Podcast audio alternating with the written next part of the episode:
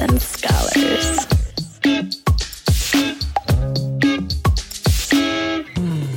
You are listening to a Pleasure Podcast. For more from our Sex Podcast Collective, visit pleasure podcasts dot com. Thanks for tuning in. Sluts and Scholars is a sex-positive, shame-free educational podcast where we try to help you talk smart and fuck smarter. While we love to give advice and resources, please note that this podcast or any emails from us are not intended to be therapy or a replacement for therapy. Welcome back to another week of Sluts and Scholars. My name is Nicoletta Heidegger, and I'm a licensed marriage and family therapist and sexologist. And this week, I'm super excited to welcome Sofiya Alexandra and Courtney Kosak. Um, Courtney is a Los Angeles-based writer, podcaster, and comedian. And Sofiya is a writer, comedian, and badass breast cancer survivor whose advice on sex and travel has been featured in Men's Health, The Strategist, Betches dot com, and I just love this line, and anywhere men need help fingering. Together they, host the pod- Together, they host the podcast Private Parts Unknown, which is a comedy travel podcast that uncovers stories and love and sexuality around the world. Welcome. Thank you for Thank having you us. Thank you so much for having us. Most importantly, they're also part of the Pleasure Podcast Collective that I'm a part of, where we have an awesome family of great sex and relationship podcasters. So if you haven't checked it out already, go to pleasure podcast dot com. Um, but basically, probably the coolest thing that both of you got to do pre-quarantine, um, maybe the last cool thing that all of us got to do, um, was go on a trip to Tokyo. And among other things, you got some happy ending massages. Um, so I'm really upset about this because I went to Tokyo before and I did not know that this was an option. Oh, girl, we're going to actually, we, we, this Sofiya thought of this idea, but we're like, we need to get together like a whole group of girls and go back over and just make it a thing. Make it like sex, official sex tourism group. What happened is when we got back and we like mentioned it to any of our girlfriends, they were like, wait, tell us everything. And then a bunch of, I kept getting all these, I was on a group text with other girl comedians all over the country. And they were all being like, just talk to my husband. He's in.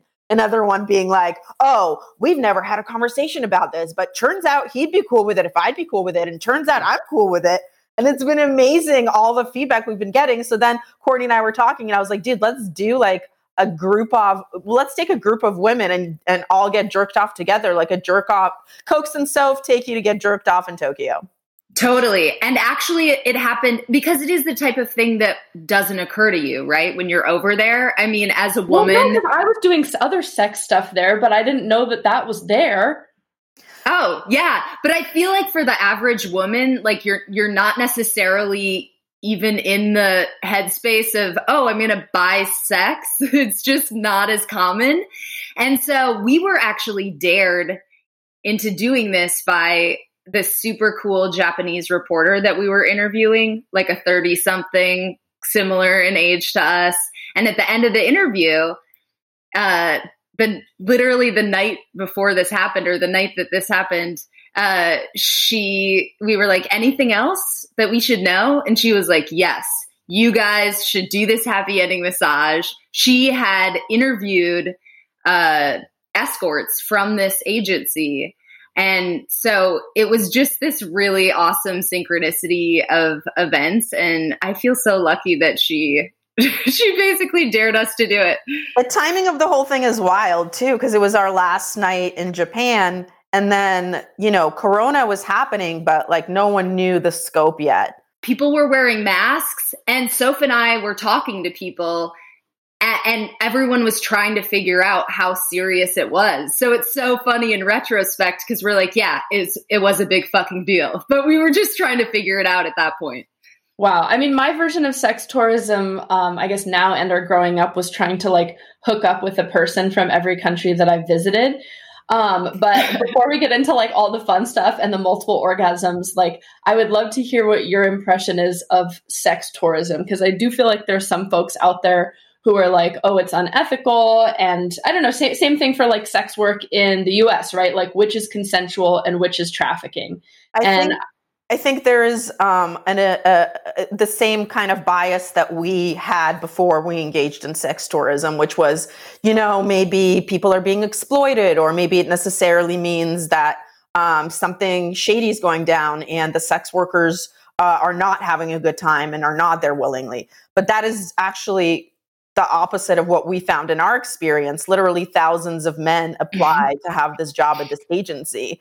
So Courtney can tell you a little bit more about the screening process of how they get hired, but like, they love their jobs. You know what I mean? They are happy to be there. They're happy to get you off. And that's the only way I think you can enjoy sex tourism, is if you know that the other person is also having a good time. Oh yeah. These, I mean, I, Sofa said the same thing, and I, I totally feel this way. I mean, it was pretty clear that the gentleman who was servicing me was having like a great time, a great time. I don't even mean that as a brag. I just mean like he seemed very happy to have that job, and and they make pretty good money. Yeah, I think yeah, it seems like they do. And uh, you know, we felt really good about the situation because well, of course. Hiroko, yeah, Hiroko, right? But on an ethical level, Hiroko had interviewed people from this company. She had basically vetted the situation for us, so we could feel really confident that nobody was being exploited in this situation. And I feel like that's like game changer. And when we say sex tourism, we are saying it, I think, a little tongue in cheek, because we didn't go over there intending to be sex tourists. That was not the point of the trip. Like, we went over there to be sex positive podcasters and try to figure out, you know, how sex and relationships and sexuality work in Japan. And we just happened to discover this, you know, really cool. We had a happy ending to our trip. So, but now it's like, it's just opened a whole door for us, because we mm-hmm. were talking about it and I was like, I would really like to try. And next time, see if there's an agency where you can, a woman can hire a woman. And like, see what that experience is like, and see what it's like in other countries. We're talking about Bangkok, and like, see, yeah. you know, so it's kind of neat, because this was like our gateway sex tourist uh, episode. You know what I mean? Like, now on, we're like, oh, there's so much sex tourism stuff we could do, you know? Yeah, oh, the yeah. opportunities are endless. I mean, I- I'm I'm surprised, actually, because when I went to Tokyo, I went to you. Maybe you went there too, but it's like a seven-story sex shop in like the gaming district. Oh no, we missed it. I went there with friends, two two other gals that I was visiting with, and we were the only girls in the sex shop in these seven stories. And every time we walked past, mostly the uh, at least male presenting people, they like gave us real dirty looks. They seemed not happy that we were there. And it seemed like this whole area that had these sex shops was like very male oriented. And so I'm curious, like, why do you think they have this so service? Yeah. Like, why do you think they have this service there when like, clearly I haven't found it here in the States? And if you've heard of it, please email me at sluts and scholars at gmail dot com. Please also email me, the Sofiya at gmail dot com. I mean, I know there are people that email, do like body work. Yeah. There are people that do like body work or sexological body work, but not like what you're describing specifically. No, it's a totally unique. I mean, I've never heard of anything like this in the States. And it's really interesting that you say that, because one of the things that we discovered in Japan that was sort of unrelated to this is, uh, you know, there's a lot of patriarchal uh, value systems still in place, way more so than here. Present day, you know, it feels more like the fifties kind of in terms of, you know, how things, roles. yeah, gender roles in, at work, and, and kind of it just bleeds into the whole culture. Right. And so we were surprised too, that there was this service um, that was geared toward women when so much of their society is not geared toward women. But it, It does seem like there are some areas, like I am not surprised that you went into that sex shop and it didn't feel like it was for women, because it seems like there are certain underground areas there that, that aren't necessarily. You know what, though? It could actually be a part of this patriarchal system potentially, because maybe, I don't know that I have no idea about this, but if you're listening and do, like, let me know. But I think maybe folks who are female bodied, like, feel uncomfortable to have ownership over their own pleasure. So the only way to get it is to have a dude give it to you. Um, well, I think what's funny and kind of maybe a little telling is that this is called health delivery. the service. Yeah, delivery help. help. So, I, yeah, so here's the thing. That's really like the lens through which we actually kind of viewed it. Um, we didn't know what it was go- going to feel like, but what it felt like was getting like the dopest massage of all time. Not because massaging really was that much a part of it. But, but, but it, it was, is, I mean, that's, there's a lot of muscles in that area. Yeah, but it was just such a whole body release, and you felt so good after, the same way you do after a massage, that it makes sense if you look at it as like a health service, that uh, you get to get off in a way that makes you feel good. Uh, all of these positive things, all of the chemicals in your body that are flowing when that happens, all the release and the happiness you, and the joy you get from like doing something that's the ultimate form of self-care, where it's like pleasure oriented. And for a woman to be in charge of that for herself, mm-hmm. I think is just so incredibly powerful that you could just get off from that alone, you know? So I think it is a very comfortable, and like, it's a delivery service. Like they come to you. So I no, love that. So it feels space, safer. So yeah. It's your space, you're in charge, you know, it feels really uh, powerful, and it feels safe. And Japan is such a private culture, especially relative to ours. And another thing that we found there is uh, that our society is more guilt-based and theirs is more shame-based. And it makes sense to me that they would have a private delivery service that would send someone to your home, because in your own space, like anything goes, you know what I mean? It's not, you don't have the guilt of religion that is keeping you from doing certain things. It's just that you can't do it out in the open. How did you make sure that you were feeling safe? Like, even though maybe they're coming to you, like you were talking about this website, like what is the vetting process, and just like safety all around. And that could be like emotional safety or physical safety and cleanliness of the toys and their tongues. And like, I guess I thought uh, like in terms of safety, it was great that I did it with my best friend, you know, not like at the same time. I was but just going to say that. Yeah. You were, that, you weren't next to each other high-fiving during. I mean, I thought that's what it was going to be like, but apparently Me no. too. This is like, do you watch um, Broad City? Yeah. Uh, this is like how Alana would much prefer to like masturbate together and like have their love affair. And Abby's like, no. We were both being uh, just really like, no, if you were there, that'd be even more fun. But they were like, no, that's not how this works. We did, went one after another. But it was nice knowing that like Courtney was in the lobby while I was doing it, and then vice versa. Just like Soph was saying, I mean, it did make it feel so much more comfortable that she was there. I knew she was a text away. And uh, we were at a hotel. You know, it might feel a little bit different if you were by yourself at your home where someone knew where you lived. So in that case, like if I were a Japanese woman who is getting this done, I'd probably just have them meet me at a love hotel. Totally. I think that is a great idea. And I would also recommend that if you're going to um, do sex tourism stuff alone.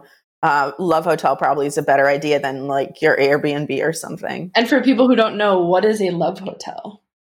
Uh, it's a hotel that you just go to uh, have sex in, because most um, people in I Japan... I like the title Love Hotel as opposed to like... I mean, right. Sometimes you want to have Fuck sleazy hotel. motel sex, but like... Bang it out hotel. Poontown Inn. um, no, basically like a lot of people in Japan live in small quarters and like... and frequently... Uh, maybe you live with your parents or your brother or roommate or whatever, and it's not really great, or you can't be loud and free because, you know, you have neighbors. So in a love hotel, you know, you don't have to worry about it. And you can go, and a lot of them have different themes, and you can go to a different room every time to try to do something fun and kind of spice it up. From what we heard from Hiroko and a couple of other uh, friends of ours, like it's a cute thing for people to do. Yeah. I and you can it. just You can rent them shorter term, so it's not, you know, as expensive as going to a regular hotel. But we also found those in Mexico City when we were there, because same kind of situation where a lot of people live at home longer or are are just living in more group situations for longer. My friend was telling me that when they went to a love hotel in Mexico City, that um, depending on like how much space the place has, but that each room has like a garage where, so people don't see who's at the love hotel when they're driving by, like who's cars. Smart. One of the things that was cool about when we went to like a couple of the sex uh, bars and stuff is that there's all these cars that are like black town cars uh, that are waiting all night because it's um, Yakuza's drivers. So Yakuza yeah. members are inside like partying and drinking and doing and like doing stuff, uh, cool sex stuff. And then their drivers are just waiting all night. It's kind of interesting. That I mean, it sounds more secret. I don't want to say secretive, but like, you know, like quiet. And like you said, this shame-based thing. And contrary to like folks I know who go to massage parlors in the States, you two checked with your partners first. Yes. Totally. I mean, we definitely, I think both of us felt like we really needed to do that before we just... I mean, probably because you were going to be talking about it on air, so then they didn't hear yeah, about even it. Just, or because you're good people, whatever. Yeah, kind of just because out of respect for my partner, like, I wanted to give him a heads up. And that's so nice of you. Yeah, but no, they were definitely. so cool. They were so cool about it. We could not have asked for better reactions. Soph called her man first. Yeah, and he was just laughed, and he goes, "Ah, go come." I mean, I love it, but I don't want to say how do you convince them because I don't want people to feel like they have to be convinced. But like, how did you frame it in I a way so it? that peer pressure? Like, how, how can we frame it in a way that it's like more normalized for other people to say like, "Hey, I'm going to go get a full body massage," like, you know? Well, um, back- well, the thing I think that was helpful, that was truthful, is like. Uh, I said, hey, so Courtney's boyfriend is letting her do it, just F Y I. But also I was like, this is for work. You know, I'm not like going on a date with this dude. He's just giving me a release and I want to do it for the podcast. It's educational. It's for work. Okay. And then Courtney. Yeah, I, I mean, honestly, I was there when Sophia was having the conversation and it did not take that much convincing. It's not like she really had to lay out a thorough argument. She was kind of just like, I want to do this. And he was like, yeah, sure. That's fine. L O L. um, and then I texted my dude after that, c- kind of partly because I just wasn't talking on the phone there because I didn't want to pay for the plan. So I sent him a free text. And I said, I would like to get an erotic massage. Is that cool? Max said yes. Her, she was saving her money for the coming. I mean, truly it would have been like a dollar to call him, but I'm so cheap. um, but yeah, he was, he also was like uh, literally typed L O L. Yeah, sure. So yeah, they were so cool about it. And I think now it's a funny story that we tend to bring up when we're all together as a group. And they're still pretty good-natured about it. Yeah, it sounds like a good opportunity to like open up that conversation, like you were saying, for your other friends to talk to their partners and be like, oh, I had no idea you'd be cool with this. Like, actually, I'm okay with it. Like, what else are we cool with? Exactly. It's it's a really cool way to bring up um, like what you can experiment with sexually in your relationship. And I also think that um, basically like when we, uh, I just, our guys are really proud of us. I know that sounds corny, but like when this got written up in Business Insider, like Max came up to me and he was like, he read it and he was like, oh, I'm so proud of you. And the headline was like, you know, four orgasms and blah, blah, blah. What it's like to buy sex in Tokyo. I love you, babe. Proud of you. And I think I Wade love that. What a great partner. Yeah. You should be celebrating partner's pleasure. Wade, Wade also had to listen to me listen to that literally probably four or five times as I was editing. So he was listening to us tell the story of getting the happy ending massage just a handful of times. And he was like, this is so good. He would laugh at certain parts. I was like, this, he's a keeper. I love that. You know, man. That's how you know. Total, oh my gosh. I love those partnerships and the open communication is so wonderful. And how was it easy or difficult to like separate this physical release from a like romantic connection, or it felt so natural? So natural. Yeah. I, I mean, it didn't even register on the same scale necessarily. I mean, yes, it was erotic. It was, to- it was erotic. I told Sofiya this, but it was erotic to even be in the hotel with my best friend downstairs and, you know, a full moon outside and this dude. So, and thinking about, you know, other people in this scenario that aren't even related to this dude. You know what I mean? It wasn't romantic. It was erotic in that it was strange and it was something I had never done before and it felt good. But the next day, I wasn't thinking about that dude. I was, even though he was awesome, I was thinking about, you know, like how cool my dude was and what we were walking on air. Like we were so high People on the experience. People don't understand how excited and happy we were afterwards. We were out of control. Uh, when I got back and recorded one, my other podcast, uh, four twenty Day Fiance, Miles was like, my co-host was like, what is going on with you? He's like, are you okay? Did you, did you do coke on the way here? I was like, no, it's orgasms. Yes. Did you have to fantasize? Or I don't want to say did you have to, but like, were you fantasizing during or was just yeah. the physical sensation like enough, like a massage? I was totally well, in the one moment. One thing that we kind of share is that neither of us think of uh, of anything when we come other than ourselves. So when we met, that's some sex magic, bitch. That's just how we are. So we, when we compared notes afterwards, we were like, yeah, it was the same as always. Like just thought about me and like how great things are. Not really. I like, I don't think I could pick my dude out of a lineup. Like he was down there the whole time. I don't even know what his face looks like exactly. Like I have looked at it on Twitter and been like, yes, that's it. But I, it's completely disconnected from uh, romance in any way. It is just sexy and sexual for you. Yeah, but that energy is what I want people to take away from this too. And that like every time my partner and I have explored non-monogamy experiences, it, it usually hasn't been a threat. It always makes me feel like closer and like, wow, my partner is so cool that they're supporting me in this. So to me, it like is better for the relationship. It's totally bonding. It's such a, it's the opposite of what you would expect. It's so interesting. And we have been talking about open relationships and polyamory on our show, you know, o- over the years. And it's so crazy to go through an experience that teaches, has taught us that, oh, maybe there's, maybe it's different than, maybe it's not as rigid as we thought it was. I mean, honestly, on the flight home, I was watching a porn.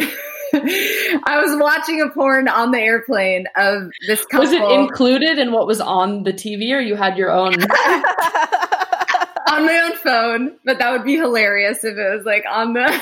They don't your, have this shit in first class. Your complimentary entertainment. Yeah, right? Uh, it was a couple that had hired a prostitute in Amsterdam and they were having a threesome. And I was just so turned on to the possibilities. And, you know, yeah, no, our dudes didn't get off this time and they were very cool and gave us permission. But also it kind of opened the door to, in the future, me and Wade doing something together. Or if he wanted a happy ending massage, me being like, yeah, that that's fine. I am not threatened by that in a way that before I would have totally been threatened by. I mean, completely. I would be like, why do you need that? You know? Yeah. I think until you do it, or for us, we didn't really understand why somebody would buy sex. And like, in terms of sex workers, we have a ton of friends who are sex workers. We interview sex workers all the time. Yeah. We are completely pro sex workers, never judgmental on that end. But I think we were judgmental towards the men that would buy like a happy ending massage, would be like, you know, whenever our comedian friends would like say, oh, you know, I got that, we would be like, oh, that's so sad. Like, that's so pathetic. It, Why it would anybody even... buy that? And it's yeah. like, that's not at all what it is. There's fucking nothing sad about paying for cums. Nothing. Totally. And I don't even know if it was always necessarily on a conscious level, but I totally think we had a bias about, yeah, why would you need to do that? Why do you want to do that? And now it's not, now I feel bad that I ever had those thoughts. Yeah. Now you're those guys. Yeah. We are those guys. And proud to be. It's true. Well, going to um, Sofiya, you're, one of your goals, it sounds like, in life is to help people finger better. And um, I can really appreciate that. Um, so what can what can we what can you share, or what can folks learn from like how these people were approaching pleasure and touch? Um, so the fingering joke, by the way, is there because Courtney and I uh, talked about um, how to finger better for a Men's Health article. And so that's that. Why that's there. So we are equally. It was a big adept. hit. It was a big hit. So if you want to know how to finger better, please check out um, that that article. But I would also love some tidbits to, uh, you know, start that appetite for people to go check that out, and for myself. Yeah, yeah. yeah. Cokes, do you want to start? Uh, yeah. It's just like, you know, I think men need to be aware of the jabbing that sometimes happens. That's not. That's when not, you hear fingering, it's like very pokey. Yeah, I that's, call it hedgehogging, and I'm like, do not hedgehog my cervix. Nobody that needs that. No one wants that. Get out of here with those pointy ass fingers. We really go in for the article. We we lay it all out, but you know, it's it's all the stuff that is intuitive as a woman. I feel like, and dudes, sometimes you're just like, I don't know why you thought that would feel good, but it doesn't. And also, I think the ramp up is frequently way too quick. Yes. And we're like, what are you doing? It's not even ready. So this massage you got was like sixty plus seventy minutes. So like, how was it having more time to really just like be in that place? I unfortunately was a little late for my happy ending massage because we were at an S and M club prior. uh, it was a whole night. It was a whole night, you guys. Uh, listen to it on the podcast. But um, we, yeah, so I think I was probably at least fifteen minutes late. Uh, but you shower at the beginning, so that it eats into a little bit of your time. You each take a separate shower. And then I think I probably missed out on more of the massage, because we got kind of right into things. So how was your breakdown? Um, uh, so yeah, we did the sh- separate showers in the beginning, um, which is a really great touch for like many, mm-hmm. many reasons, but also just makes you feel kind of nice and sexy. Also, I was like, should I shave my pussy for my prostitute? And then I did. I was like, you know what? I'm going to be the best customer I can be. Well, he was waiting. Yeah, I mean, I just had to clean up a little. I wasn't like full bush in it, you know? That's quick. That would, for me, that would be like a long time. That's what I'm saying. Yeah, I wasn't full bush in it. It was just just a little edge trim. Yeah, and like if I had to do quarantine prep for the massage, it would eat up the whole hour. Oh, God. Right now, I'm like a fucking Bob Ross chia pet. Like that is not tenable. But who doesn't love Bob Ross? He is uh, the father we've all wanted. I wonder if they're ever tempted like to think about when they look at my vagina. I wonder if they're ever tempted to charge double, though, if it's like a real situation. They're like, I don't know. That's this is above and beyond the usual rate. Yeah, I wonder what they would charge extra for. But uh, yeah, mine was like, so after the shower, basically, he told me to lay face down on the bed. And then I was like, classic man. No, I'm just kidding.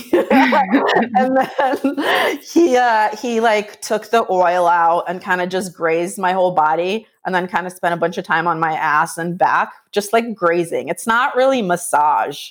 And then uh, he did this butterfly kisses thing with the tips of his fingertips, just kind of fluttery all over, and ma- makes all of your nerves tingle. It's like a really great move. Makes you nip out kind of. Yeah. Totally. And then uh, he did this like kissing, sucking thing down my body. And Courtney's dude did the same to her. So it's like, these are two of the patented techniques that they're taught, you know, yeah. by the guy. So we call him the clit commander. So the clit commander basically teaches that. Anyway, and then he, flipped, he flipped me over, tastefully covered my tits, uh, gently nibbled on my vagina. And then it was just like Toy City. It was like a clit sucker. It was like a dildo. It was like other dildos. Coast, how did yours break down for toys? Uh, yeah, I think Soph had, because I saw her toys on the bed when I came in at the end, so I got to compare. She definitely had more toys than me, and it seemed like more aggressive toys th- than I did. But it was fine. I, I was still happy with my experience. And I was actually shocked about the little pussy nibbling. I mean, it wasn't like they fu- they full out ate us out. I mean, which sounds exhausting. It's like a little tease. That sounds like an upcharge for sure. Yeah, it was it just a, it was just like a little taste. Yeah, yeah. But I was like, that is a very intimate thing to include in the service, don't you think? Yes. Yeah. And do they put condoms on the toys? Do they clean the toys? Or are you just like, who cares? Yeah, we didn't ask a lot of questions. We probably should have asked.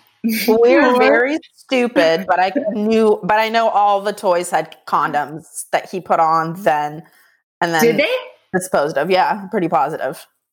I didn't see any condoms near your toys, but maybe. I mean, he, his little setup was pretty self-contained. It's kind of like a duffel bag, or not a duffel bag. What was? Yeah, my guy had a yeah. gift bag, which is hilarious. It was like he was coming to a birthday party or something with all these sex toys.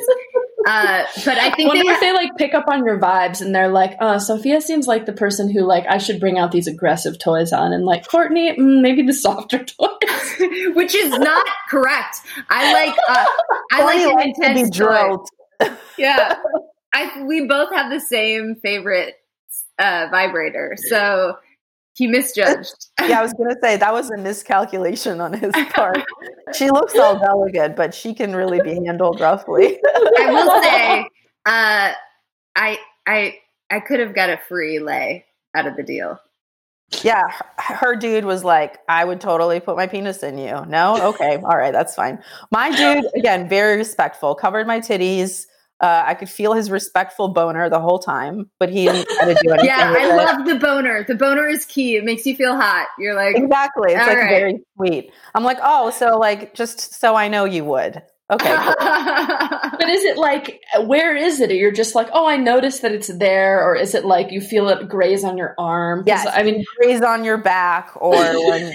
Flips you over, graze on your legs. Yes. That's sometimes been a dream of mine when I'm getting a regular massage where I'm like, I just want to know. Oh, yeah. yeah.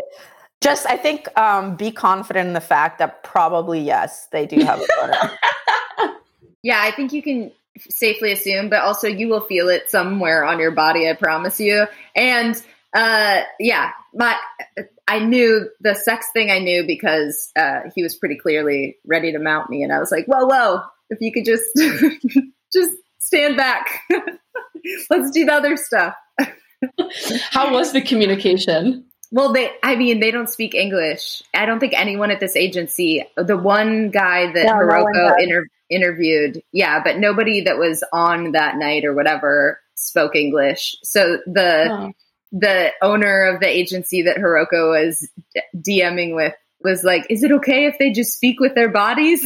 Like, it was the funniest line. He's like, no, they don't speak English, but I think these, their bodies can speak the language or something yeah. like that.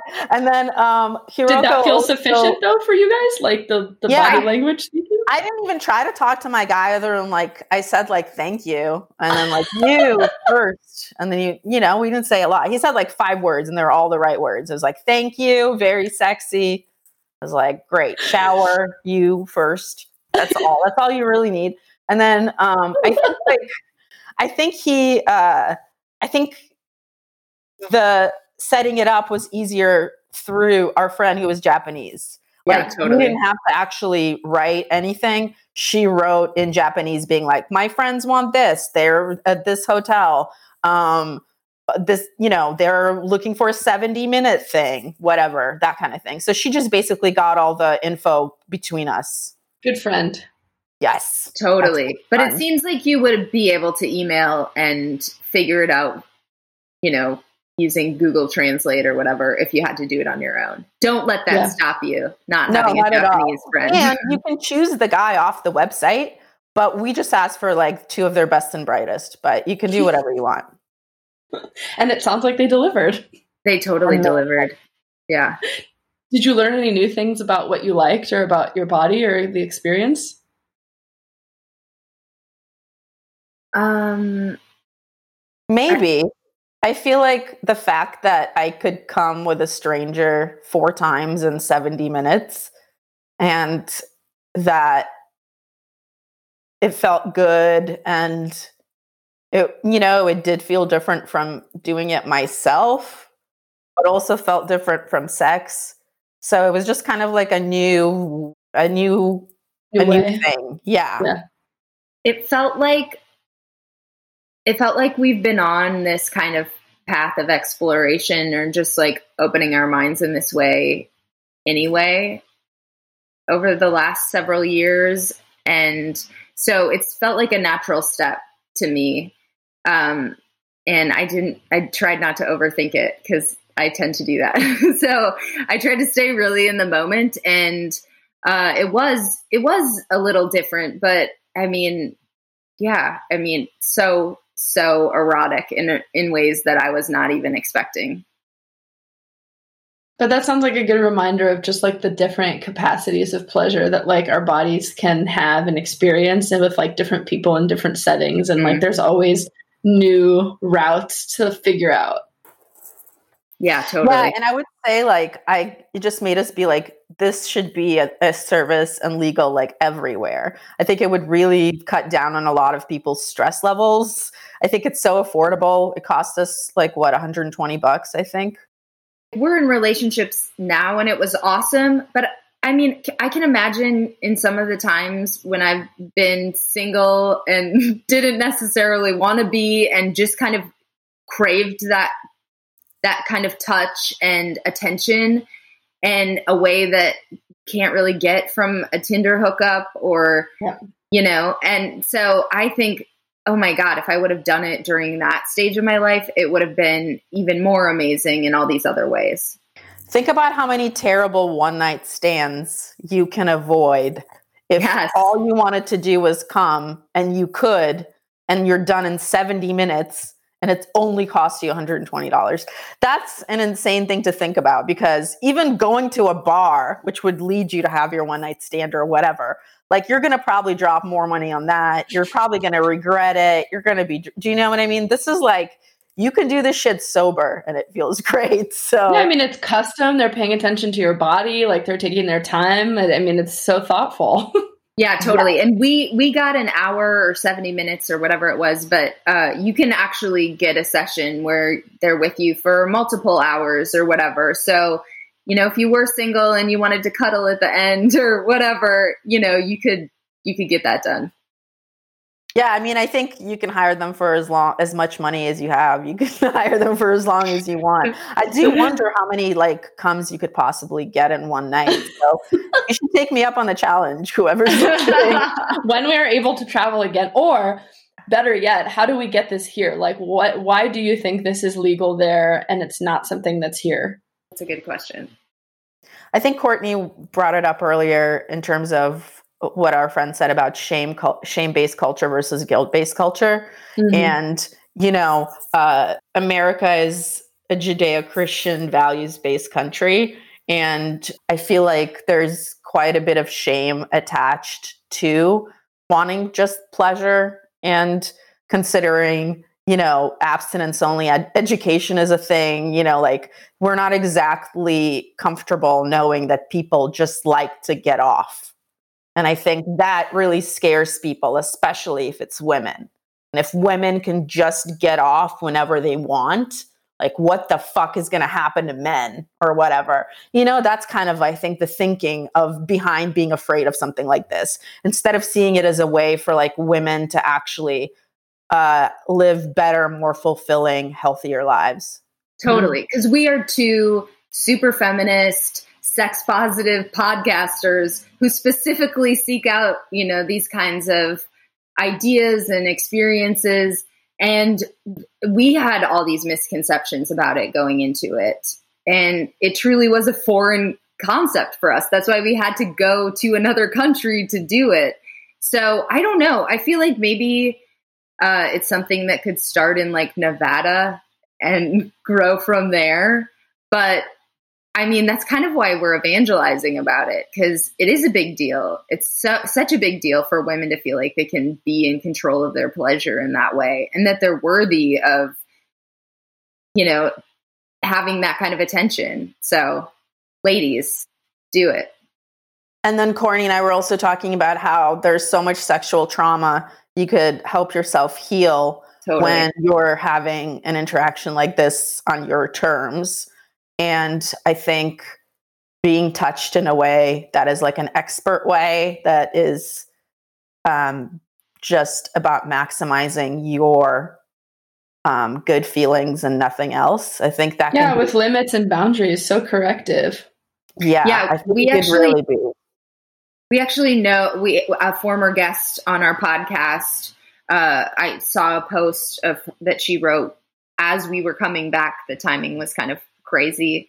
That she was talking about sexual trauma that she'd been through and how she started getting happy ending massages. And she is a sex worker, and how healing it was for her to get this done. And I was like, yes, oh my God, that makes so much sense. Um, honestly, I wish it was something that was available to me after I'd been through some of the traumatic experiences that I've been through, because it totally gives you an opportunity to like reclaim your sense of sexuality again. Oh, I love that. Well, I mean, you guys should start the place, the Private Parts Unknown Massage Parlor. Like, I would yes. definitely uh, Holy pay shit. to be there. Holy shit, that is, or at least a pop up. Way harder to run than the Etsy business we have failed to to, to run. Tough to do socially distanced erotic True. massages for sure. Though I did see an article of a girl who like configured this plastic contraption so she could hug her mom. So if that's possible, which is very sweet, you know, we could have, I guess, like glory hole versions of safer, safer quarantine massage happy endings. Maybe. I feel like the scientists should be working on that maybe yes. as much as the vaccine. Right. But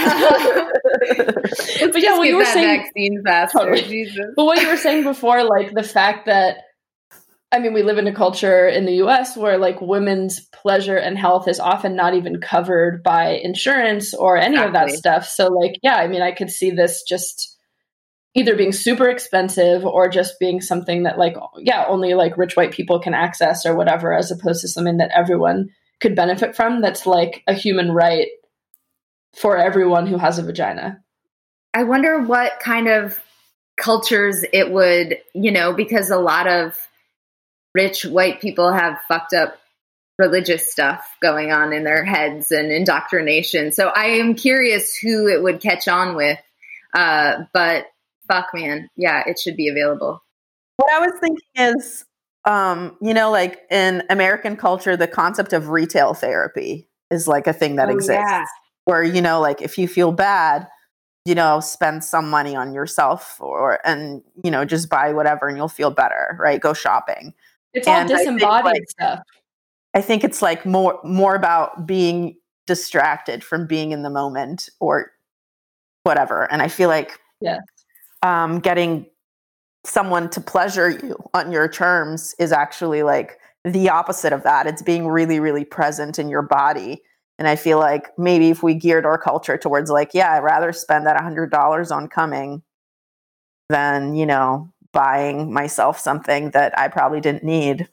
I think that might go a long way towards us starting to be less like, you know. Frigid. Yes. Uh, it is capitalist though, you know, so I oh, feel like sure. we should all get behind, our country should be more behind selling sex. Don't you think? We're behind selling everything else. Oh, I mean, absolutely. And I totally agree with you about the disembodied thing. I think our culture is more about like, let me find something so I can totally dissociate and distract myself. Whereas this is like, let me get back to my body and really try to like be in my body, which for a lot of people who aren't sex positive podcasters, like might be really difficult. Yeah. Yeah. I feel like um, one of the things about obviously letting someone do this to you is you're letting someone do this to you. And that like feeling of trust and intimacy, um, of course, doesn't come naturally to women. We are, you know, more abused uh, by men than, you know, anybody. And most of the time it's our intimate partners. So letting somebody in that close to you and just trusting that they're there to make you feel good is like a very crazy thing to allow. So that's why if you're listening to it and you're like, I can't imagine it, like, yeah, I understand how that can be scary, but highly recommend it. But can you imagine the wildfire that it could start? Because, you know, if women are buying women. yeah, if women are buying experiences like this, it's seriously like, okay, no, you do need to pay for birth control. And, you know, all those conversations I think could start to follow or be more empowered if women were like, you know what, we're worth, we're worth it and we deserve it. And put that sex toy on my pussy. In the history books, it will go down as the uh, Private Parts Unknown podcast who got a happy ending in Japan, and now birth control is always paid for. Oh yeah. My God. That would be we would love legacy. That to be our legacy. That would be the most incredible legacy of all time. Holy crap. Well, you're already creating such an awesome legacy, and I want people to be able to to find and follow what you're doing. So how can people um, check out all of your episodes, follow your sexcapades, which are maybe a little different now that we can't travel, but still, I'm sure, really helpful and wildly entertaining? You can find the podcast, Private Parts Unknown, wherever you listen to podcasts. Uh, we just dropped our Tokyo series, and we're also catching up now with people that we've interviewed in the past around the world who are going through Corona, and we're asking, we're talking to them about how it's impacting their relationships, going through the lockdown, how it's impacting their own selves psychologically. And that's a really interesting series, I think. And so what else are we doing in the bedroom? I mean, when we're going to not be so sad, we're going to do our quarantine challenge, uh, which is our Kama Sutra quarantine challenge. We're just trying to like go through these two Kama Sutra books you can find, and we posted them on uh, Instagram to try to like make sex uh, fun again with your partner instead of just spiral further down into the misery that is the pandemic. Um, and if you don't want to hear about that, you should listen to our Mexico City series, which was really fun too, and our Helsinki series. Yeah. Uh, and we are at Private Parts Un on Twitter. We're at Private Parts Unknown on Instagram. Uh, I am at Courtney Kosak, K O C A K, on everything. And Soph is at the Sofiya. Uh, yeah, that's T H E S O F I Y A, Sophie. Yeah. Um, the Sophia on Twitter and Instagram. Isn't it kind of hard to g- get it up during the quarantine? Are you, how sexual are you feeling, Nicoletta? Interesting. Well, myself, not super sexual, but I do have some clients um, who are like sort of getting off on it. Um, like there are a smaller percentage of people that I'm noticing who really seem to flourish sexually when things are stressful. So they use mm. it as like a coping thing, and they're like, oh, a crisis is happening. Like I'm super turned. Um, and so they're like, let's, let's fuck it out. Yeah, pretty much. So like people are into that, but for me, I think it definitely has to be like created and invited in and like put effort into it for sure. I think it's easier for me to have that kind of attitude when I'm like single, mm-hmm. but when you're with a long-term partner, I think it's a little bit harder to fuck it out, or at least if, unless that's your dynamic. Because I've also been in relationships where like when you fight, that's how you make up. But like my husband is like too nice a person. He's like, I'm hurt. Why would I want to make love right now? I'm like, gross. Don't say make love to me. Yeah, it is hard. I feel like to be in. I mean, I have this dynamic with my dude that is very healthy during normal times, but it's just like the stress of this is so much that it's just hard to think anything is hot. But we're going to try, and we are going to do that quarantine challenge as much for ourselves as for everyone else very, very soon. For America, okay? We're fucking for America now. Well, I don't know if it's something that you've talked about on your podcast, but the difference between like spontaneous and responsive desire. Oh, no. So basically, there are some people, usually more testosterone-driven folks, but I think during a pandemic, whatever, it could be different. But spontaneous is more like, you know, the wind blows, or like my dog winked at me and now I have a boner and like I'm just ready to fuck. And responsive is more like I don't feel desire until we're already like engaging in some kind of erotic activity, and I know that the dishes are done and the pets are gone and like all this stuff has to happen first before you're even like open to getting turned on. And so I think a lot of us are definitely more in the like responsive space right now. And so not, not that, not in a rapey way that you should like force yourself to have sex, but I think you got to figure out what kind of sex is worth having and then do some activities that are either sexually like redefining sex and then doing erotic activities that are planned and then remembering like how you feel afterwards and like, did that feel good? And do you like remember that that was nice? Um, but I think it has to be more scheduled spontaneity. Ah, smart shit. You need to come on our podcast and teach us how to get it together. This. Yeah, how to fucking get it together in the core. We can be like... Me too. Jesus. I'm still working on it myself, so um, we can like get it together together. Perfect. We would and again, that. if you if you want to follow what I'm doing at Sluts and Scholars, you can follow me on Instagram at Sluts and Scholars, on Twitter at Sluts Scholars. And if you have questions and or recommendations for people who do happy endings um, in the States, uh, send me an email at sluts and scholars at gmail dot com. Thanks so much. And don't forget to rate and review.